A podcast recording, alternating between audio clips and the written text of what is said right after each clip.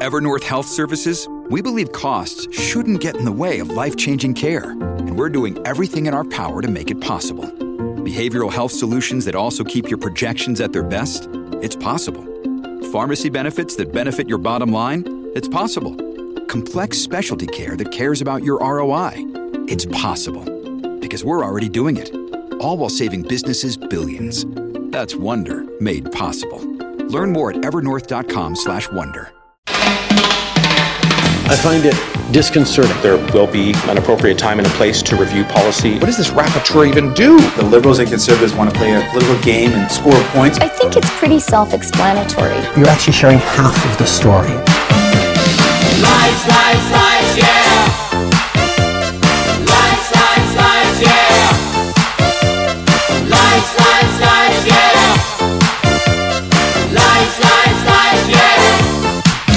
Toronto. It is 1049. Alex Pierson with you. This is uh, 640 Toronto. Time in the week when we bring in our friend Tom Korski, managing editor over at Blacklock's Reporter. Uh, great to have you, sir. Thank you, Alex. Did you hear me um, talk to the guy who had to clean up uh, clean up someone else's hemorrhage on a plane? Oh, really? I did not. I missed that. Well, that Yeah, sounds well, like a it's- flight from hell. I don't know. I just, I mean, maybe he should be glad that they didn't charge him for the wipes. Here, sir, you clean that up anyway?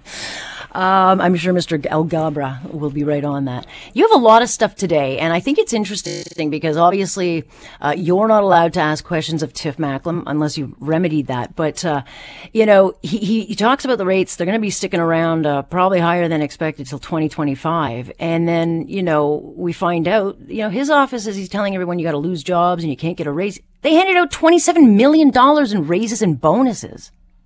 Isn't that something? No, we're still blacklisted from asking questions at bank news conferences. Twenty million dollars in bonuses. Uh, how much did that work out? Pretty much everyone, like a majority of employees at the Bank of Canada, got a bonus last year. You say, well, that's nice. You know, maybe a turkey at Christmas, maybe a red lobster coupon. No, those uh, bonuses worked out to the equivalent of more than eleven thousand dollars apiece. I'm serious. The Bank of Canada decided to fight inflation by giving employees an eleven million dollar bo- uh, eleven thousand dollar bonus. Each came to twenty million on top of raises. Total bill 27 million. This is the guy at the same time to the irritation of the Canadian Labor Congress is saying, you little people, you in the workforce, easy on the wage demands, you people who carry lunch pails. You know, uh, Macklem says he's surprised by the persistence of inflation. I walk past the Bank of Canada every day, Alex. You know what surprises me? That every time I turn the corner, I don't see a group of ratepayers breaking windows. I don't know why people put up with this, but there we have it. Yeah, and, and you know, it was Tiff Macklem a couple of years ago, you know, telling everyone, go borrow, go borrow. He was laughing at Pierre Poilievre in a finance committee saying, this is so ridiculous, as if it would go up past 2%. And it's like, well, what if?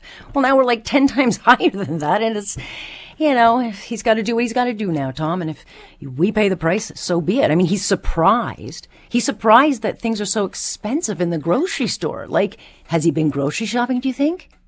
It is true that it is a malforming experience to be driven to work by chauffeured car every morning. We've said this about the Bank of Canada governor before. He's paid half a million a year for mm. being wrong. Half a million plus a bonus. It is true that everyone who took Tiff Macklem's financial advice is in very dire straits right now. What did he say three years ago? He said interest rates would be low for a long time, and he said inflation, no problem. It's going to be low for a long time.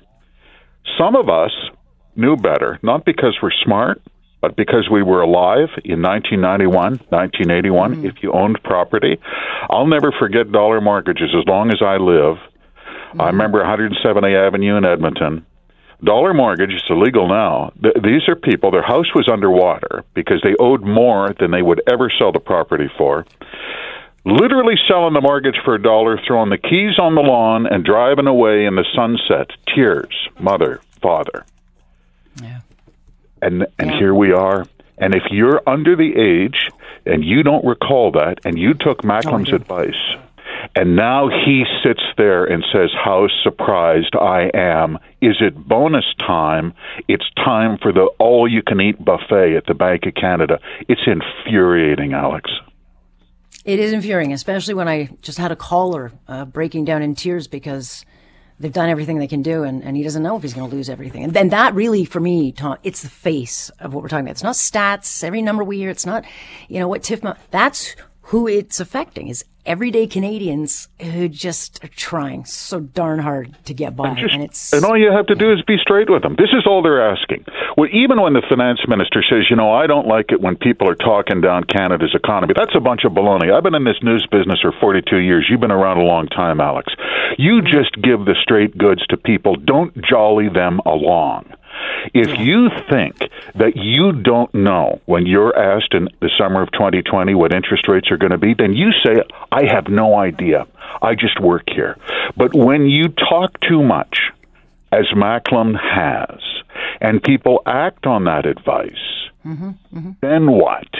Then you have the, the luxury of sitting in a news conference with hand-picked business reporters and saying, "Well, life is just one damn thing after another for Tiff Macklem, isn't it?"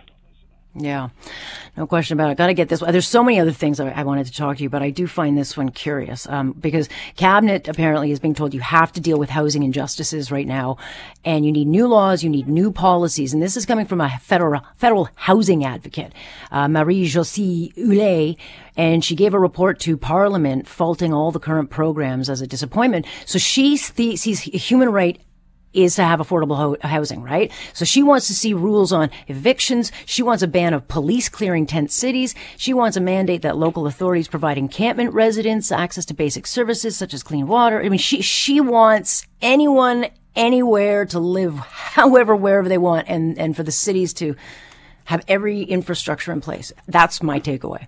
Good catch on this one, uh, Alex. We're keeping an eye on this as well. This is a cabinet advisor, first housing advocate appointed under the National Housing Strategy Act passed by Parliament four years ago. And this is her first annual report to Parliament. And it is electrifying, Terrifying. I agree. She draws the conclusion, she says, you know, I recall seeing a tent city in a park in Vancouver, and off in the distance I could see a fancy cruise ship.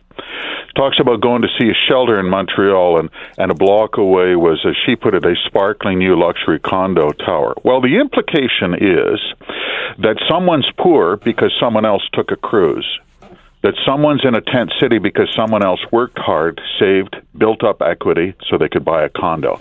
That starts to take us to an interesting place. I think it takes us to Equity Tax Town. That's why we watch this person's writings like a hawk.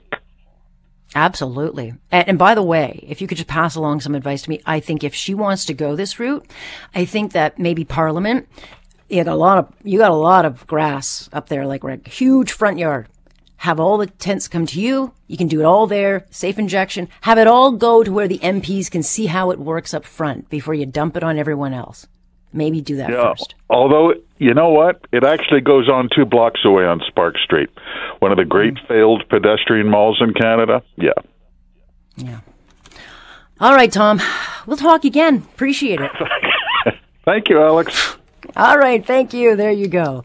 That is Tom Korski all the fine print. And yeah, watch stuff like that. Because with the housing crisis that we're dealing with, no question about it, there's going to be some very, very, very, I think, ideological policies coming should this government stick around or get reelected. Things like, I don't know, capital gains tax, I don't know.